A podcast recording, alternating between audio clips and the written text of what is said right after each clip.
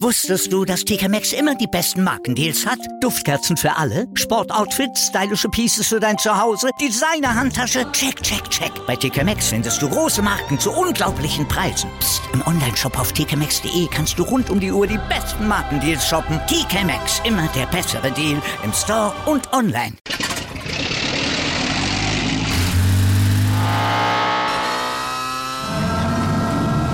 Von 0 auf 100.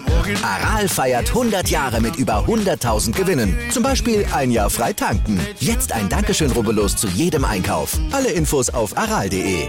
Aral, alles super. Hallo und herzlich willkommen zu einer neuen Folge Bleu Blanc Rugby, dem deutschsprachigen Podcast über französischen Vereins Rugby.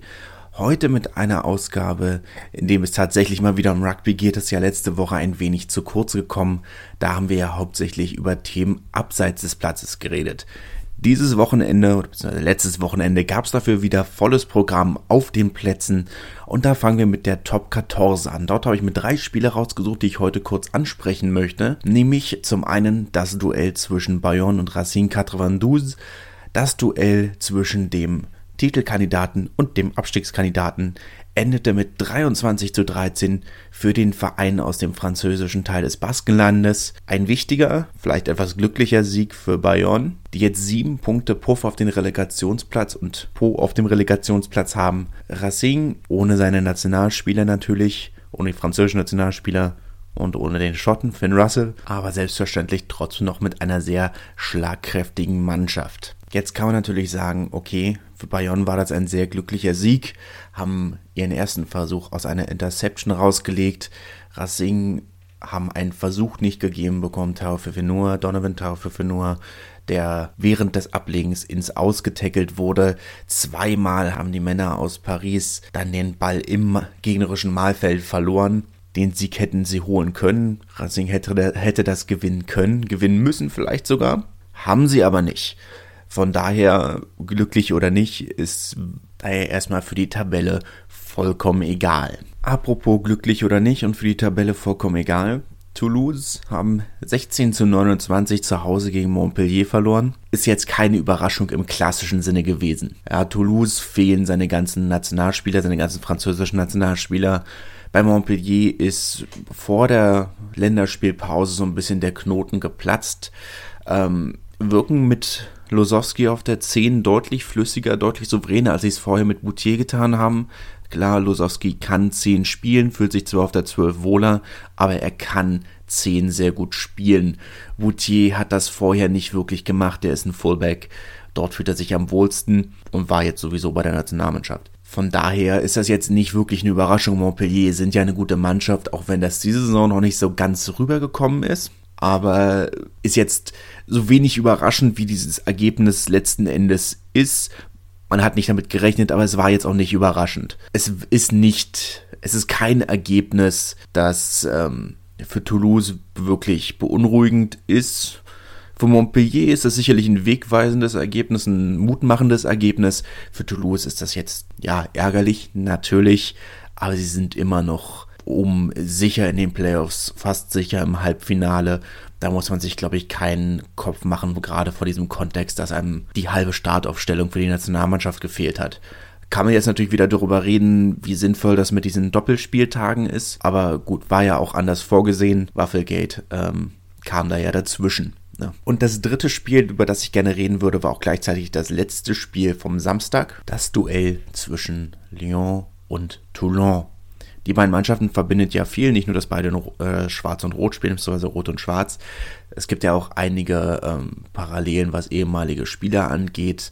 Äh, Mathieu Bastaro natürlich das prominenteste Beispiel, wenn er natürlich nicht gespielt hat, da er den, die ganze Saison, beziehungsweise die ganze zweite Saisonhälfte verletzt ausfällt. Es verbindet sie noch was anderes, nämlich die Tabellenregion. Das war das Duell zwischen dem sechsten und dem siebten, nämlich dem ersten nicht Playoff-Platz und dem ersten Playoff-Platz. Von daher ein durchaus wichtiges Spiel. Erkennt man nicht zuletzt auch daran, dass Louis Carbonell, der Verbinder von Toulon, der ja Freitag noch für Frankreich gegen Schottland auf der Bank saß, heute schon wieder in der, also Samstag schon wieder in der Startaufstellung stand, ähm, hat nicht so viel gebracht. 54 zu 16 ist das Spiel ausgegangen. Es war nicht knapp. Besonders hervorhebenswert ist eigentlich vom spielerischen her lediglich die gelbe Karte von Toussaint, der Manonu geblockt hat und dafür gelb gesehen hat. Manonu wollte das nicht so ganz auf sich sitzen lassen, hat ihm ins Gesicht geschlagen und dafür dann rot gesehen. Ansonsten bleibt nicht viel hervorzustellen von diesem Spiel, nur Nakatassi zeigt mal wieder, weshalb eigentlich auch er mal wieder ähm,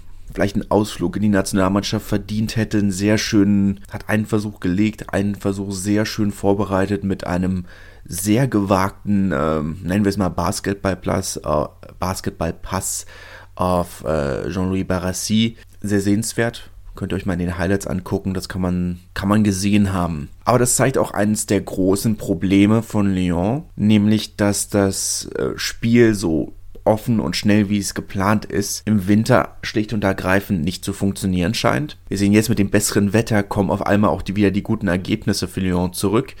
Muss man vielleicht äh, für die nächsten Jahre mal überlegen, ob man nicht ähm, den Spielplan ein wenig anpassen kann, könnte, sollte, müsste. Aber gut, ist vollkommen egal. Sie sind damit jetzt wieder Sechster. Sie sind wieder in den Playoffs, auch wenn sie lange geschwächt haben. Sie sind wieder da, wo sie, na, noch nicht ganz da, wo sie sein müssten. Sie wären sicherlich oder sie waren für mich vor Beginn der Saison eine Mannschaft, die definitiv unter die Top 2 gehört hätte. Das wird schwierig, zumal La Rochelle und äh, Toulouse beide gut vorlegen. Toulouse gut haben verloren, La Rochelle haben auswärts in Bordeaux gewonnen. Auch nicht so einfach, aber sie werden in die Playoffs kommen, sie werden nächste Saison Champions Cup spielen. Der Verein ist ja noch nicht so lange in den oberen Gefilden der Liga unterwegs. Das ist ja erst so seit zwei, drei, vier Jahren man wird dem Verein sicherlich noch ein paar Jahre mehr geben müssen, um, ähm, um zu wachsen. Und äh, das tut der Verein.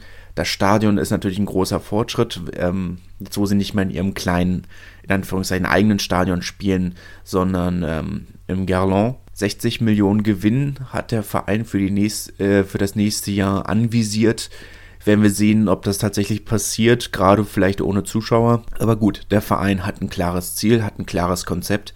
Es ist nur eine Frage der Zeit, bis sie auch in den nächsten Jahren vielleicht mal ins Finale kommen. Ich traue ihnen das absolut zu. Ich hätte ihnen das diese Saison schon zugetraut. Noch nicht ganz dazu gekommen. Aber gut, wie gesagt, muss man der ganzen Sache vielleicht auch mal Zeit lassen. Lassen wir an dieser Stelle mal Top 14, Top 14 sein und kommen zu Pro D2. Und nachdem ich die letzten Ausgaben ja immer ein bisschen mehr über den Abstiegskampf geredet habe, möchte ich heute mal wieder ein bisschen über den Aufstiegskampf reden und äh, die beiden Spiele der Aufstiegskandidaten oder der beiden favorisierten Aufstiegskandidaten reden, nämlich USAP und Van. USAP haben Donnerstagabend 28 zu 20 in Grenoble gewonnen. Grenoble waren ja lange Abstiegskandidat, haben sich lange sehr schwer getan und dann seit Anfang des Jahres sich bis auf die Play Playoff-Plätze vorgekämpft, waren vor Beginn des Spieltags Fünfter. Dann kam dieses Duell, sie sind immer noch Fünfter, bitte nicht falsch verstehen.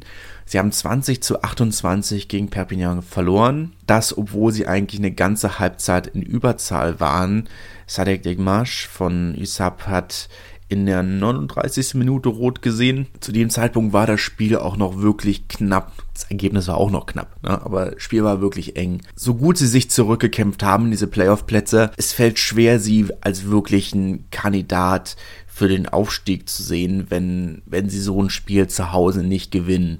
Das ist jetzt vielleicht ein sehr hartes Urteil und ich bin vielleicht auch sehr schnell mit den harten Urteilen, das muss mir ja auch mal ankreiden aber schwierig, finde ich nicht, finde ich nicht überzeugend. Man muss aber trotzdem auf der positiven Seite, dass sie überhaupt wieder in diese Position gekommen sind, überhaupt äh, im Aufstiegsrennen dabei zu sein, ist ja auch schon ein kleines, kleines Wunder. Muss man ihnen auch zugute halten, dass sie sich da wirklich konsequent und diszipliniert und gut wieder hochgespielt haben. So ein Ergebnis zeigt dann schon wieder, der Kader hat seine Probleme. Die Mannschaft hat ihre Probleme. Vor allem, wenn man es eben vergleicht mit anderen Mannschaften, wann 22 zu 15 gegen Carcassonne gewonnen.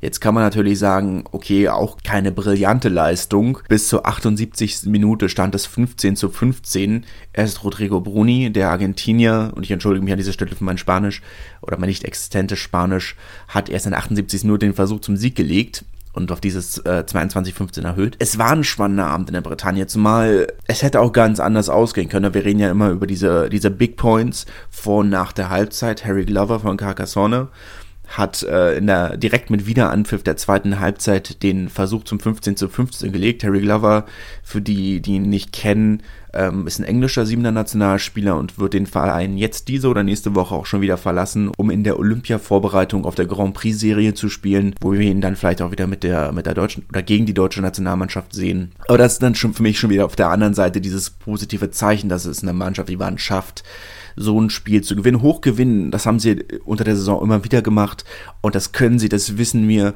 Aber der wirkliche Charakter einer Mannschaft zeigt sich erst in diesen engen Spielen und da hat man für mich in diesem Spiel gezeigt, dass sie absolut in der Lage sind, eben auch Playoff-Spiele zu gewinnen. Das war ja auch so, ist ja diese, diese Frage, die noch im Raum stand. Damit haben sie noch nicht so wirklich Erfahrung. Oder zumindest nicht auf diesem Niveau. Und das zeigt dann für mich, okay, doch, das ist eine Mannschaft, die auch zu sowas in der Lage ist. Und die sind für mich ein absoluter Aufstiegskandidat. Muss man dann schauen, ob sie sich im Finale tatsächlich vielleicht sogar gegen USAP durchsetzen können, die ja eigentlich so dieser, dieser Konsensaufsteiger sind diese Saison. Oder ob sie dann vielleicht in der Relegation gegen Po, Bayern, muss man schauen, gewinnen können. Wird spannend, oder? Ich irre mich komplett, was ja durchaus möglich ist. Und sie scheiden schon vorher aus, aber das im Halbfinale aus, aber das halte ich für unwahrscheinlich. Wann sehen das ähnlich? Und die Stadt sieht das ähnlich. Die haben unter der Woche grünes Licht für das neue Trainingszentrum bekommen. Da wird also ordentlich nachgerüstet. Man plant für die erste Liga. Man will aufsteigen. Was für ein Aufstieg meiner Meinung nach fehlt, ist noch das Stadion. Weil die Top 14 natürlich reden wir über phänomenal hohe Fernsehgelder für eine Rugby-Liga. Ne? 108 Millionen im Jahr. Das ist, ist viel Geld für die, für die erste und zweite Liga. Ne? Im Rugby generell ist das viel Geld. Aber trotzdem verlassen sich oder sind die Haupteinnahmen für viele Vereine in der ersten und zweiten Liga noch die Ticketeinnahmen. Und das Stadion hat aktuell, wenn ich mich nicht irre, 8000 Plätze. Das ist gut für die zweite Liga. Das ist ein super Stadion. Für die erste Liga ist das noch verdammt wenig. Man wäre mit diesem Zuschauerschnitt wäre man aktuell auf Niveau von Agen und man sieht, wie es bei Agen läuft, da fehlt vielleicht noch, da fehlt noch was. Der aktuelle Zuschauerschnitt ist eher bei 14, 14.500, fast 15.000. Gut, der aktuelle Zuschauerschnitt ist bei null. Ne? Aber ihr wisst, was ich meine. Da muss man noch nachrüsten. Aber das weiß der Verein auch und darüber haben sie auch geredet, dass das noch kommen wird. Trainingszentrum ist, glaube ich, jetzt erstmal kurzfristig das Wichtigere oder die wichtigere, im wahrsten Sinne des Wortes, Baustelle. Falls man eben nicht aufsteigt, wird dieses Trainingszentrum dafür sorgen oder gut dabei helfen, dass man überhaupt in dieser Unterhaltung dabei bleiben kann kurz aus deutscher Perspektive oder in Anführungszeichen deutscher Perspektive. Bei den deutschen Nationalspieler Chris Hilsenbeck ist ja nach wie vor verletzt und hat nicht gespielt. Erik Marx hat auch nicht gespielt. Ähm, da gab es also keine deutsche Beteiligung, ebenso wie Julius Nostadt, der hat für Castro in der Top 14 auch nicht gespielt. Der einzige deutsche Nationalspieler, der gespielt hat, deswegen dieser Folge auch keine Adlerwatch, ich freue mich immer noch über Namensvorschläge, war Mika Tumenev, der Hakler von Nizza. Der hatte ein komisches Spiel. Nizza haben verloren, 22 zu 24 in DAX. Erst die zweite Niederlage überhaupt in dieser Saison. Sie haben zwar noch einen, Vor einen Punkt Vorsprung auf Bourg-en-Bresse, ein Spiel weniger, das heißt, ne, ist jetzt nicht so dramatisch, aber hm, ich kann es nicht wirklich erklären, ich kann nicht wirklich auf irgendwas zeigen, wo ich sage, okay, das passt nicht. Vielleicht die Zuschauer, vielleicht oder der Zuschauerschnitt, das Stadion. Aber ich bin noch nicht überzeugt von Nizza. Ich sehe noch nicht, dass Nizza ein Verein ist, der sich souverän in der zweiten Liga hält und innerhalb der nächsten fünf Jahre ähm, den Aufstieg in die erste Liga angreift, wie es der Verein plant. Sehe ich einfach noch nicht. Tut mir leid, alle Nizza-Fans da draußen, es tut mir wirklich leid, aber mich überzeugt es noch nicht. Wie dem auch sei. Wir waren ja dabei, über Mika Tjumenev zu reden. Hatte ein komisches Spiel. Ist in der 48. Minute eingewechselt. In der 52. Minute hat er gelb gesehen entsprechend in der 62. Minute zurückgekommen und hat in der 63. Minute einen Versuch gelegt. Manchmal sind es eben solche Spiele. Ne? Ähm, aber gut, sie haben einen Punkt geholt, Nizza. Zweite Niederlage in dieser Saison. Man muss es, haken wir es einfach mal ab oder wird der Verein sicherlich auch tun, kann man einfach mal abhaken und gucken, wie es weitergeht. Das zweite Duell oder das zweite interessante Duell der Liga, nämlich das Spiel zwischen Narbonne und Tarbe. Das Duell zwischen den beiden deutschen Nationalspielern Parkinson und Maxim Oltmann wurde wegen Corona-Fällen in Tarbe abgesagt. Ähm, wird sicherlich noch nachgeholt und reden wir dann wenn's so, darüber, wenn es soweit ist. Da wir in dieser Folge keine, in Anführungszeichen, klassische Adlerwatch haben, keine schwarzen Adler beobachten können, außer Mika Tjumenev natürlich, war es das eigentlich schon von mir oder von meiner Seite. Ich freue mich, dass ihr mir zugehört habt und wünsche eine angenehme Woche.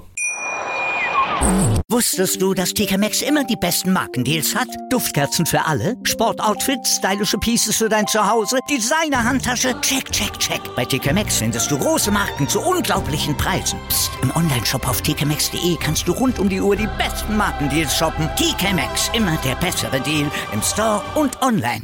Wieder live von ihrem Toyota-Partner mit diesem Leasing-Auftakt. Der neue Toyota Jahreshybrid. Ab 179 Euro im Monat. Ohne Anzahlung. Seine Sicherheitsassistenten laufen mit. Und ja, ab ins Netz mit voller Konnektivität. Auch am Start die Toyota Team Deutschland Sondermodelle. Ohne Anzahlung geht's in die nächste Runde. Jetzt los sprinten zu ihrem Toyota-Partner. Wieder live von ihrem Toyota-Partner mit diesem Leasing-Auftakt. Der neue Toyota Jahreshybrid. Ab 179 Euro im Monat. Ohne Anzahlung. Seine Sicherheitsassistenten laufen mit. Und ja, ab ins Netz mit voller Konnektivität. Auch am Start die Toyota Team Deutschland Sondermodelle. Ohne Anzahlung geht's in die nächste Runde. Jetzt los sprinten zu ihrem Toyota-Partner. Wie viele Kaffees waren es heute schon? Kaffee spielt im Leben vieler eine sehr große Rolle. Und das nicht nur zu Hause oder im Café, sondern auch am Arbeitsplatz. Dafür gibt es Lavazza Professional. Kaffee am Arbeitsplatz, der genauso lecker schmeckt wie in eurem Lieblingscafé. Die perfekte Kaffeelösung für jede Art von Unternehmen. Klein, mittel, groß. Ihr habt auf jeden Fall einen Kaffee, der schmeckt. Die richtige Motivation für eure Arbeitstage. Alle Infos zu Lavazza Professional findet ihr auf lavazzapro.de mit allen Kaffeelösungen für euer Büro.